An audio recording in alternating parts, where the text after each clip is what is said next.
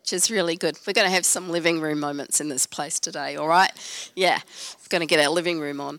But um, I'm a little bit woolly and, you know, sniffly and stuff like that. But a blooming cold's not going to stop me from bringing the word of the Lord today. Okay, so here we go. So the last couple of weeks, if you haven't been with us, we've been looking at the book of Esther, and you know it's an it's an epic story. It's a narrative that's last lasted through the ages, and. Um, it's an incredible story where God providentially uses two exiles, um, Mordecai and Esther.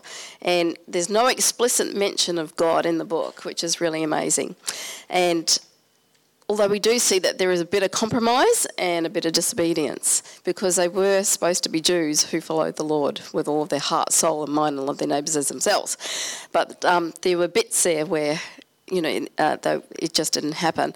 I'm actually wondering why is it such a beloved Sunday school less um, story because there's bits in it that are just not suitable for kids, hey? so not everyone loves Esther. Did you know that? Martin Luther, he said, he wrote this. He said, I am ho- so hostile to this book that I wish it did not exist, for it Judaizes too much and has too much heathen naughtiness. so the good bit is that Josh and Chris uh, were quite happy to talk about the naughty bits, and I don't have to today. so that's really good. We're looking at chapters three to five today. So Chris, lovely Chris, parked us at the end of chapter 2. And um, there we have beautiful young Esther. She'd won the beauty contest and she's been given a crown and made the queen of Persia. And that's where we left the story last week. And she's no more headline news, you know. Four years had passed and we didn't even hear about her. No one heard about her. She was in that palace. I can't imagine what it would be like to be in the palace. Um, she would have to have her whole life support, everything was in the palace. Uh, not that romantic, if you ask me. Pretty awful, and um, no freedom, huh?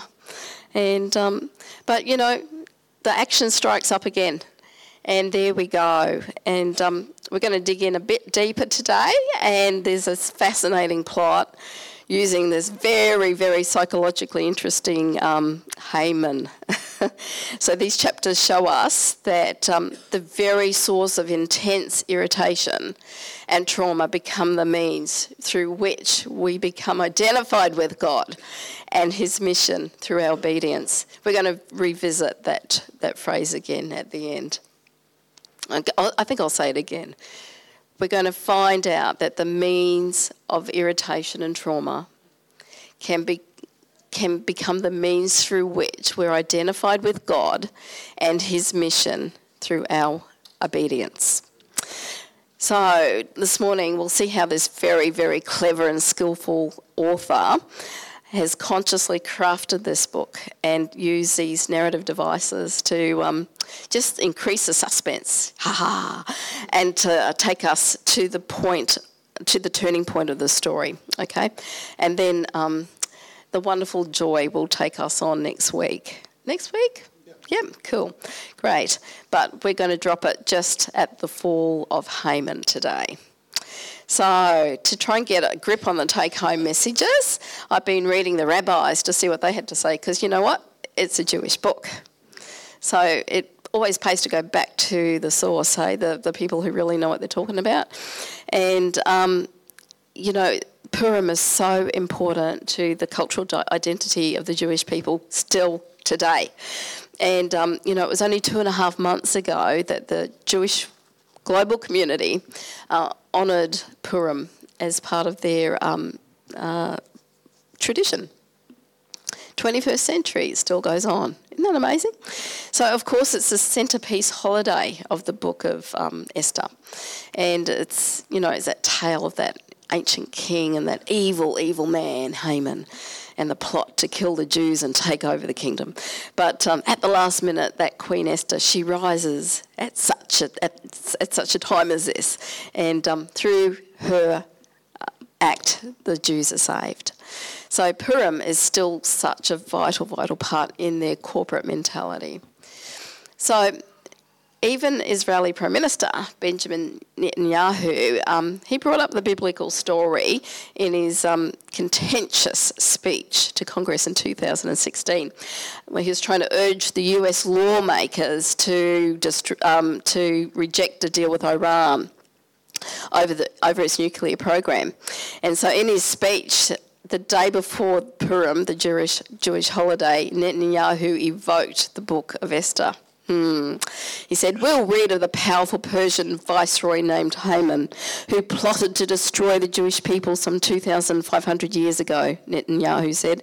Today, the Jewish people face another attempt at yet another Persian potentate to destroy us, Netanyahu said, calling Iran's supreme leader a modern day Haman. Ooh that didn't go down too well, I'm sure. Um, that's a big, bold statement uh, loaded with ancient sensitivities. And commenting on her Prime Minister's claim, Dr. Eilam Gindin, an Israeli expert on Iran, said Haman's not even Persian. He was not Iranian. He was an Amalekite, that is, a Semite. Perhaps she's splitting hairs, but Haman was the prime minister of ancient Iran. But of course, his ethnicity was not Persian. So here's the scripture, and we're going to sense. Oops, I get to do this, don't I? Do I go like that? Uh oh.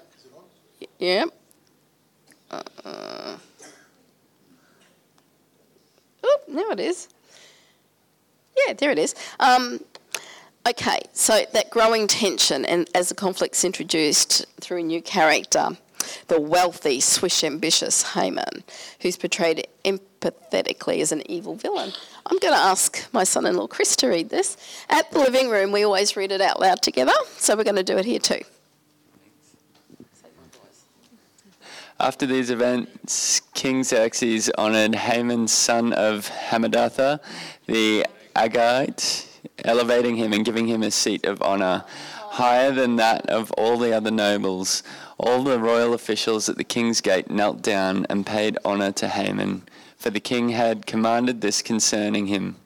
But Mordecai would not kneel down or pay him honor. Then the royal officials at the king's gate asked Mordecai, Why do you disobey? Day after day they spoke to him, but he refused to comply. Therefore, they told Haman about it to see whether Mordecai's behavior would be tolerated, for he had told them he was a Jew. When Haman saw that Mordecai would not kneel down nor pay him honor, he was enraged. Yet, having learned who Mordecai's people were, he scorned the idea of killing only Mordecai. Instead, Haman looked for a way to destroy all Mordecai's people, the Jews, throughout the whole kingdom of Xerxes. Thank you. So, um, you see, Xerxes, the NIV uses his Greek name. That's King, I can hardly say it, uh, Ahasuerus. You did a good job last week, Chris. You know, but we all know who we're talking about, okay? Okay, Bob. Okay. So instead, Haman looked for a way to destroy Mordecai's people, the Jews, throughout the whole kingdom. Mm. In other words, he restrained himself for a moment. He came up with a strategic plan and gave himself some time and to follow through. He wanted to maximize his opportunity, yeah? And subsequently, he came up with a funded proposal, which he sold to Ahasuerus. Did I say it? Cool. yeah, him. Okay, so there's some conflict. There's two characters are producing some action here, right? And they're the ones that we need to watch because it's through this very action that they become known to us and the situation's becoming known. So Haman's not satisfied that as Prime Minister, millions, millions of Jews um, bow down to him. As long as Mordecai is refusing, um, that's just more than he can take. You know, this insubordination is absolutely intolerable. Can't take it. And so it sounds like maybe he was originally in the king's ear, you know, with, a, with Vashti, you know, when she was insubordinate. Was he there then? Because it really, really sounds like it to me. This guy's got an issue. And um, I reckon he was on the same committee They got rid of Vashti.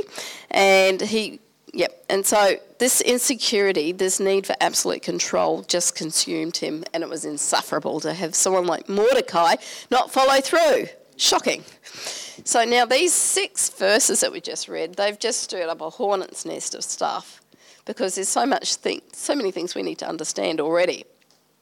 Um, and we're going to follow through a few things, these three points, um, through our chat here. So, first of all, there's some really, really rotten fruit going on. There's a generational root, in fact, and we it's something that we need to talk about before we can go any further with this story. So there's so much more to two blokes having a stroppy thing happening. It's much, much more than two men who are prideful. Um, there's a bitter root dispute. Say that bitter root dispute. Again, bitter root dispute. And where you see bitter roots, you know that um, where, you know where there's bitter fruit, you know that there's a root somewhere. And, um, and so there's this mutual dishonouring, and it energises Haman and, in, and his absolute resolution to exterminate the Jews. Not just Mordecai, I'm going to take the whole lot of them out. Secondly, comes the universal fact that ideas have consequences. As Canadian Jordan Peterson observes, you don't have ideas, ideas have you. Yeah. Isn't it interesting? I think you could you could do a whole amazing week just studying that. Verse 5 highlights that Haman was filled with rage. So Haman's actions perfectly model this concept, right? And then the next thing that we're looking at today is identity. I am who you say that I am. Good choice, eh? That's amazing. Um, really good. Finally, we'll touch on another yet that, that overarching theme of identity. God is faithful to his promise to preserve his own, even when we forget who we are. Sometimes we've got no idea who we are in certain situations. But when you know who you are, everything makes a difference. You're a child of God. You've been, you're here for a purpose and a reason. So let's look at the slides. Hey. So, where there's a fruit, there's a root. There's a historical generational matter going down here, and um, there's much, much more than meets the eye. Long ago in 1 Samuel, um, King Saul, who by ironic coincidence, this is one of those Esther things, um, he happens to be another Kishite, like Mordecai, and from the tribe of Benjamin. Isn't that interesting? And then he's given a very specific command from the prophet Samuel, and you know what it is. It's 1 Samuel 15, verse 3. Now go up and strike Amalek and utterly destroy all that he has, and do not spare him, and put to death both man and woman, child and infant, ox and sheep, camel and donkey. God's reason was back in Verse 2 I will punish Amalek for what he did to Israel, how he set himself against him on the way while he was coming up from Egypt. Well, did King Saul obey Samuel? Did he? No, you remember he didn't. Well, he captured Agag alive and slaughtered all the people, but they kept the king of the Amalekites, big mistake, and the best of the livestock and failed to completely follow through on the instruction that they were given. You've got to follow through on instructions when you get them. There's a reason. They destroyed the worthless things but made ex- executive decisions about what to keep. And Samuel told him he'd failed his mission and disobeyed the voice of the Lord. By rushing upon the spoil, he really, truly displeased the Lord. So, how did God respond? Well, through Samuel, God responded, I regret that I ever made Saul king, for he has turned back from following me and has not carried out my commands. So we've got a deep seated, ancient problem here. Things come back to bite you if you don't follow through and obey the Lord. And here we've got a whole generation at risk because of some great, great, great, great, great, great grandfather's disobedience. And it's fascinating, isn't it? If you look at the personality of Haman himself, he's got some very extraordinary behaviours going on, hasn't he? He's, he's got all sorts of aggressive reactions and, and self rejection and defense mechanisms at work. Where there is rotten fruit, there's a root. What's the root in this man? What happened to him when he was a kid that made him like this? How has he become so extraordinarily twisted and ambitious and selfish and self aggrandizing that he is the person who he is today? Sometimes we have to work with those people, don't we? Yeah, I know Paul did, didn't you? Yeah. And, um, you know, there are root causes for the people that we mix with. And that's why, as God's people, we need to be able to speak into those situations. There's a reason. It doesn't always work in the negative, of course, because there's positive fruit in our life. And where there is positive, wonderful fruit, of course, there's good roots there, isn't there? We've allowed the Lord to work into us, and He's healed those places that have been wounded. He's healed um, the rejection. He's healed the um, the uh, defiance and rebellion that we that once we were identified by, and um, and this is what our life as disciples of Jesus is about. As we as we work with Him, as He works with us, and He changes us from glory to glory, and we get stronger and stronger, and we become more and more like His glorious image. It's that's exciting bit. There's my tissues. Whoops. Okay. So, secondly comes that idea. Whoops, we're on to the next slide, I think. Ideas have consequences. People don't have ideas, ideas have people. Um, yeah, so he's. Uh, oops, I'm over the page here. Yep. So Haman's passionate pursuit of his big ideas help us to know how to governate, how to navigate our own culture and to think critically about what we're seeing happening. Right. Um, and and for our own self um, evaluation too, we need to really check what goes on up here. Uh, not all ideas are God ideas, are they? So historically, we know now where this idea to exterminate the Jews has come from. Um, he was trying to deal with a problematic, untenable enemy while making a bit of profit, and so it's a win-win situation for him he's going to get enormous gain and satisfaction, personal satisfaction from this project, and increase his portfolio while making himself absolutely indispensable to the king. What a slimy, creepy, crawly thing he is. He was overcome with his idea, and it was driving him, it was fueling him. So when we where we see this sort of stuff happening, there are ideas in people that need to um, be addressed. Even for ourselves, we need to have a checkup from the neck up. I used to work in a school, and the the boss man was a prophet, so we'd always be getting things like this. so my ideas, your ideas, our ideas have consequences. So what kind of behaviour is coming from my ideas? And where will my ideas take me? Is it a place I really want to go to? So what sort of ideas is Cornerstone entertaining at the moment? Table of Eight is a great idea. In fact, 35 years ago in Christchurch, I used to organise something which is pretty much identical to Table of Eight. It was called Hospitality Circle, except we made our own um, group. It wasn't coordinated as such. And it was really, really successful. I've got a wild idea. We've got a wild, wonderful dream and vision that Clem and I have been holding on to for 19 years now. That is breakthrough on the north side of Brisbane to see Jesus taking his place and st- and being in his full lordship on the north side of Brisbane. Do you have that dream too? We've um, we used for the ten years that we had Solid Rock Church, we would um, with a group. We'd go up to Eildon Hill, which is a fantastic vantage point, panorama 360 degrees.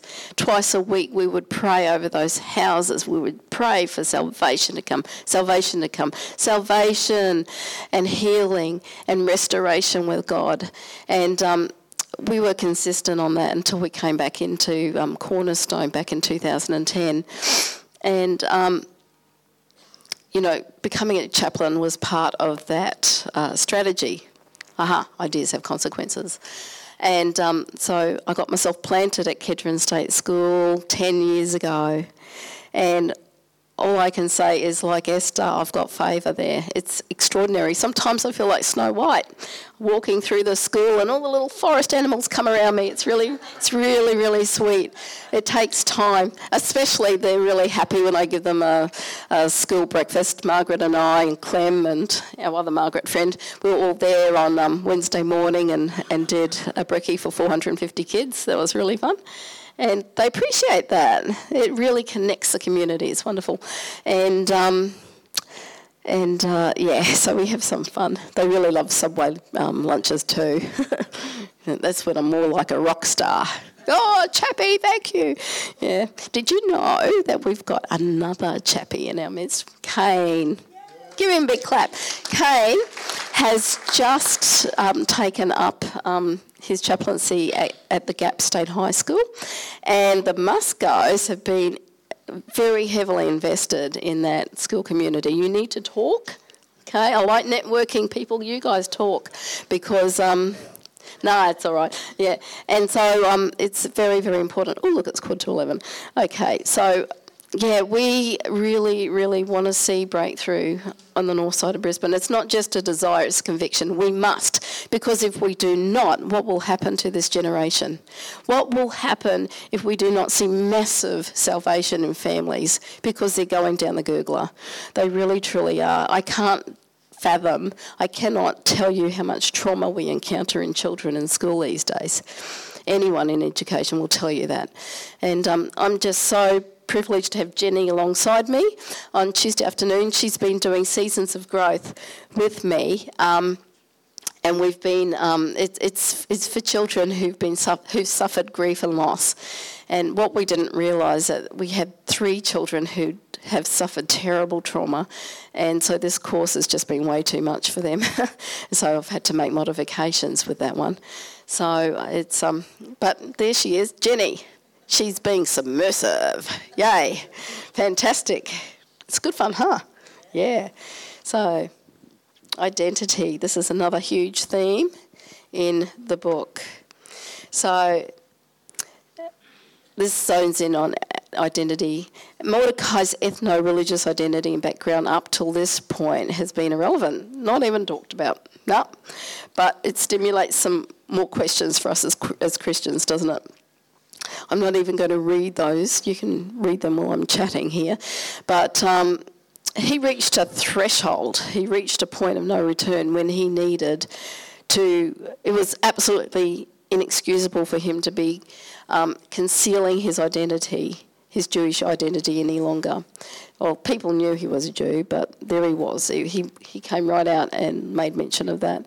He refused to bow down to Haman because he, Haman was either wearing something on his clothes that had something to do with some foreign god, or else he himself had exalted himself to that place of God status. And so there's no way that that um, Mordecai was going to bow to that sort of form of compulsory honouring. So we need to know when we need to stand our ground and at what cost will we do that. So conviction is what we learn from Mordecai. You know, sometimes it's okay, you can have chocolate or you can have vanilla. You don't really need a conviction on some things. Lots of things in life we don't need it. And, um, but some things really matter. And, um, and so this crisis actually exposed in Mordecai a deep internal belief. And um, it was already there and pre-existing. Uh, you can't really see that very well, can you? In the middle, the word is conviction. Um, he had a predetermined personal belief. It was unshakable. No one could touch it. He would never, ever, ever idolise a man because, as a Jew, he loved the Lord, his God, with all of his heart, soul, and all of his mind. He honoured him. He knew the command of the Lord. He would never exalt a man above what he should have been. So bowing down was absolutely non negotiable. These are the elements of what conviction is made of. Um, he, it, you know, that was not contingent either on victory. You know, there was no guarantee that he was going to get out of this alive. But you're not going to make me bow down. No way. Um, conviction doesn't buckle under peer pressure. He had the boys at the gate poking him all, all the time. Hey, why aren't you doing that? You're disobeying the king. So, but winning for Mordecai was not surrendering. So Mordecai consistently demonstrated his conviction with his life and his lips, and so they were congruent, they matched up. So, what really, really matters to us? I don't know. What matters to you? That's something that more and more as time goes on, all of us need to be looking inwardly. What are the core beliefs that we hold? What is absolutely essential and vital? Because we're going to need conviction in the days to come. You know, one in nine Christians in 2019 experienced high levels of um, persecution. These we've got brand new stats out from Brother Andrew, and um, you know, so that means 11 family members in the Christian world today will die and go to heaven. They'll become part of that huge number who are crying out to God for, um, for vengeance. And so, uh, about 1,266 churches and Christian buildings were reportedly attacked in the last 12 months in the world. Business isn't, isn't as usual, as it's really changing. Even though the family of God increased by 30 million people last year. Isn't that incredible? God's at work and doing something. So, you know, there's all sorts of trends that are um, happening at the moment in terms of of um, this oppression of faith in the world, and um, and certainly control. Religious control is certainly number five in the trends, and we're starting to feel it, just starting to feel it in Australia. So at this point, we need conviction. We certainly do. ScoMo's not Superman. We need to understand our place and our role in this season of grace that the church has because we need to rise in prayer in this season. There's no way we can get, we can't move further into the future with the level of prayer and worship that we're operating at the moment. That's my conviction. We need to go deeper and deeper and deeper. We need more. And um, not just volume, we need authority prayer to be speaking because the government's got their job, we've got ours. And it's absolutely a, a level of greater accountability and duty and a holy charge to take action for our nation in this next season. We agree, don't we? We do. We've got to find a way. Ideas of consequences. If we let this one drop, well, we're, we're dropping the ball. Really do. So meanwhile, Haman's at the drawing board and he's full of conviction and he's putting his money where his mouth is and um, he's working out something there. So, yep, you know, he was pretty superstitious and into sorcery, that old, that bloke. I, I kind of see him not so much as an older man, but I see him as a really swish businessman. So, um, in a suit. and um, yeah, so I think it's really interesting that part of the lies and deception that he used, what the way he pitched it to the king, because like, how does a king just do this unless he's sort of got someone in his ear? Um, he was talking about the certain nation that was scattered around the habitable lands which were unfriendly and unsociable. This is how it came into being, this plan. And so, um, you know, they don't marry our women, they don't let us marry them, they don't eat our food, they don't obey your laws. Look, they shirk responsibility because on this, they've got this thing called the Sabbath day and they, they don't do anything that day. They've got, to go and do their worship. And so there was all sorts of things in his ear. Um, and coupled with Haman's get quick, get rich quick scheme, it was a really, really good idea. That's why it was so appealing and so easily um, uh, absorbed by the king at that time. Francis Schaeffer once said, People are what they think. Choices we make mould irrevocably the direction of our culture and the lives of our children. We need to do chapter four, and it's going to be living room style. Thank you, Esther, Mordecai, And then Hathach. this is Esther's main man, manservant. Okay, over there to the palace, please. No, you're really strong. If we didn't have him, we wouldn't have had the outcome that we had. Okay, there's poor Mordecai. He is absolutely beside himself. He's learned what's happened. He's learned about the plan and he's ripped his clothes and he's got he's got he's got sackcloth and ashes on. And and um, Esther's heard about this so she sends over some clothes. Anyhow no you don't need to. She's already done that. But word got round that everyone was crying wailing weeping fasting and the magnitude of the situation adorned. so the maids and the eunuchs tell Esther. Yeah. Um, Remember, she's in isolation. She hasn't even heard that stuff. She had to be told from someone who goes inside and outside. You know, isn't that incredible? Um, she was stunned. Yeah. So she she sends um, Hathach on a mission to find out what and why. What's going on? Here we go. Get the full story now. Okay, Mordecai to Hathach said what's happening, the exact amount of money that Haman had promised and deposited in the royal bank to finance the massacre of the Jews. Here's a copy of the royal bulletin. Um, it's the, got all of the details of the genocide order. Show Esther and explain it to her. This is the law. You need to command her to go to the king and plead, plead for their lives, plead for the lives of the Jews. Okay, so he returns. He said, everything. Come, come on, You've got it. Esther's going to send you back. now, here's a command for Mordecai. Everybody everywhere knows that if any man or woman works here, they know that the single fate, if you approach the king without being invited, is death. you know there's just one exception. If the king holds out the golden scepter, then a person will live. Mordecai, I haven't been called for 30 days. Where do you think this puts me? Not so favoured, don't you think? okay, Hathach, back to Esther. Mordecai said, Tell that girl, don't you think that just because you live in the king's house, you're one Jew who'll get out of this alive? If you persist staying silent at a time like this, help and deliverance will arrive from the Jews someplace else. You and um, your family will be wiped out. Yeah. Who knows? Maybe you were made a queen for such a time as this. Esther to Hathach, go and tell Mordecai this. Go and get all the Jews living in Susa together. Fast for me. Don't eat or drink anything for three days, either day or night. I and my maids will fast with you.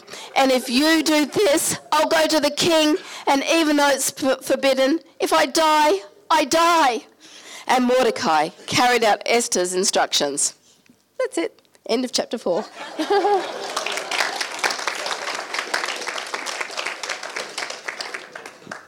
Thank you. Great team. uh, timing is everything. Boy, oh boy.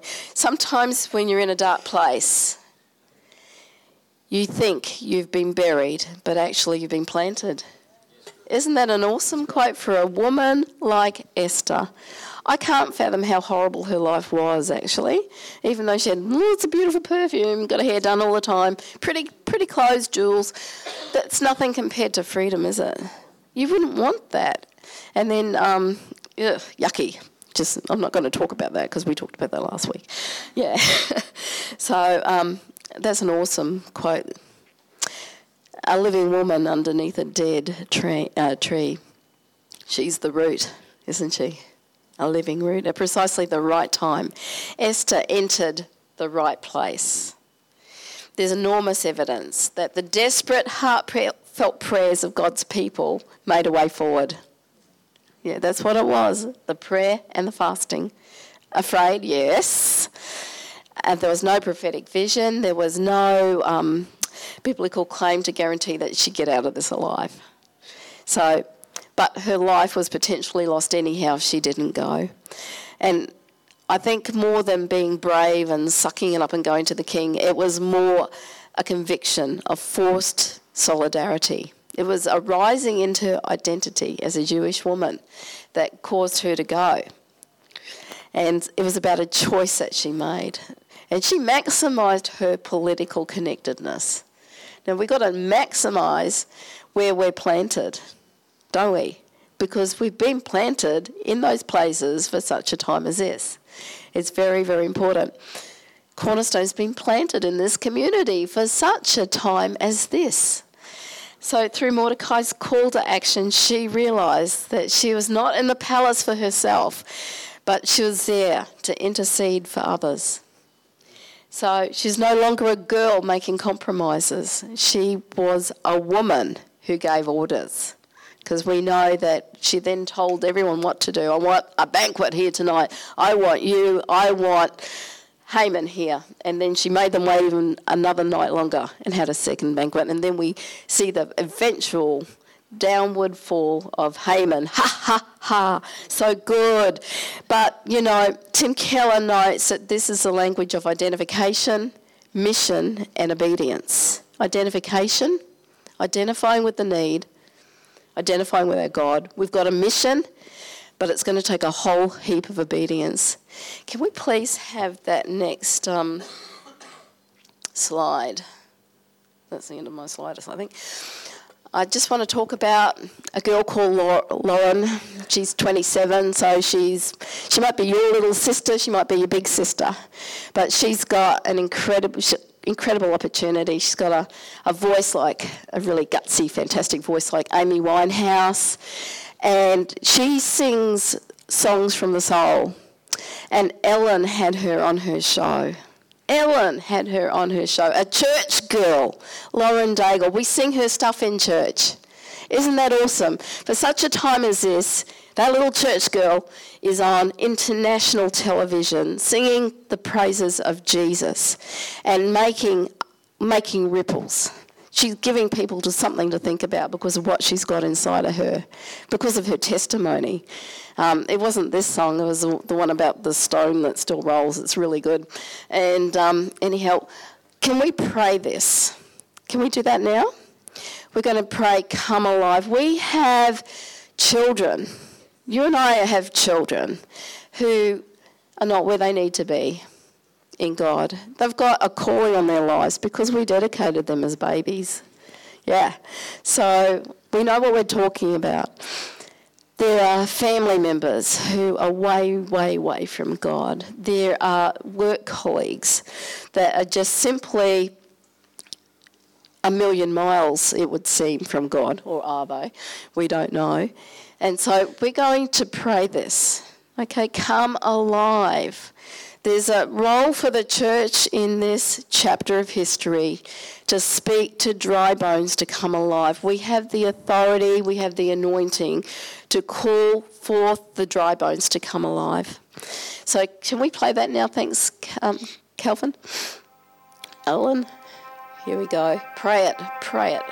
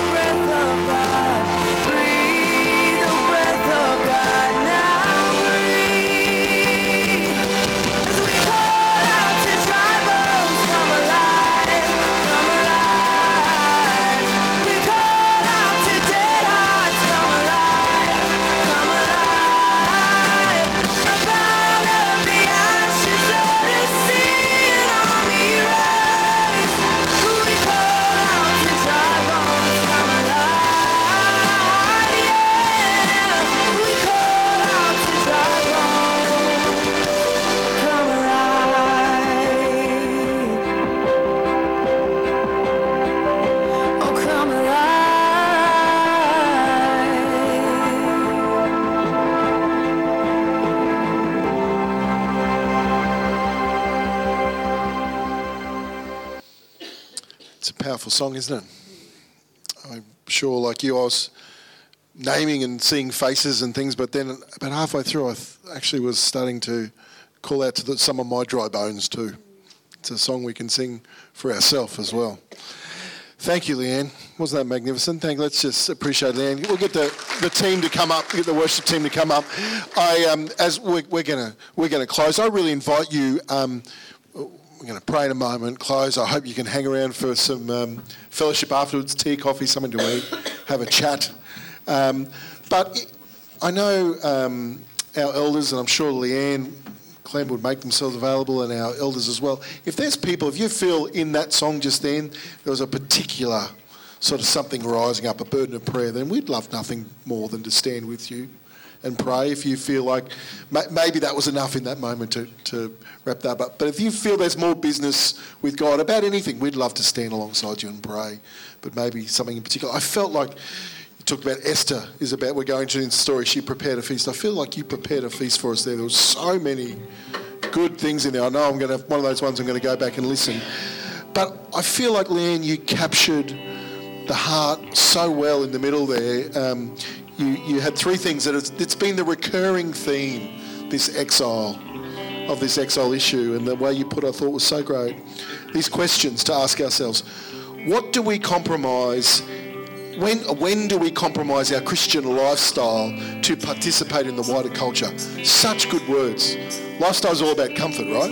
It's not a bad thing, but lifestyle. There is a Christian lifestyle that makes us feel comfortable we're comfortable. It's not a bad thing when we're around people who are very like-minded. We know how to navigate through that. When do we compromise that feeling comfortable for something more important for our engagement in the world? Where do you, where are you prepared to feel uncomfortable by what's said or what's done around you because it isn't part of your Christian lifestyle? Great question. Equally, when do we stand firm? When do we realise we need to stand firm? And then the question, and, I, I'm not sure if it, if it, I think this question is at both. At what cost? We often focus on the cost of compromise, of when we should stand firm. We know that there's a cost. There is a cost when we don't compromise our lifestyle for the sake of being a part of it. There is a cost of being salt and lime. I thought magnificent. Those questions, I think, are at the very heart. We see Esther answer those questions. We see Daniel address those questions. We're going to see Jonah address those questions. That is the challenge of the exile. And I thought so well uh, summarised with all those other wonderful things there. So fantastic. Next week, Joy's going to come and do in that way that only Joy can, bring it all together. And I'm sure she's going to bring, she's going to take this great foundation that uh, Chris and Leanne have laid and just really bring it home. So um, I'm going to pray. You're welcome to stay. The, the band will worship for a while. You're welcome to stay and worship, obviously. Love we could pray with you. But otherwise, please join us next door for tea or coffee. Um, and then next week's going to be a fantastic week. Baptisms, joy preaching. You wouldn't want to be anywhere else, would you? Really? Honestly? Let's pray. Lord God, we are going out into a world now um, that often feels like we're in exile. Um, we're going into places where we often feel really uncomfortable because the what we are surrounded with, the values, the behaviour, the thoughts. There's a great idea from that all ideas have consequences. We're surrounded by ideas, behaviours, things that are not of you. Lord, we, we want to step up to the challenge. When do we have to compromise just being comfortable for the sake of being your people in the world? When do we stand firm? Help us clear on the cost of doing that, Lord God. Thank you that as we walk this way, the way of the wisdom warrior, that we see in the exiles, that we don't do it alone, that it's precisely for this the Holy Spirit was given, that we don't go alone. We don't go alone because we're also we're part of community. And Lord God, again, I just thank you for the privilege of walking with brothers and sisters. We don't do this alone. And so I just pray blessing on every household, every life, as we walk into the uh, week to be your representative. In Jesus' name. And everyone said, Amen. Fantastic. Love to pray with you.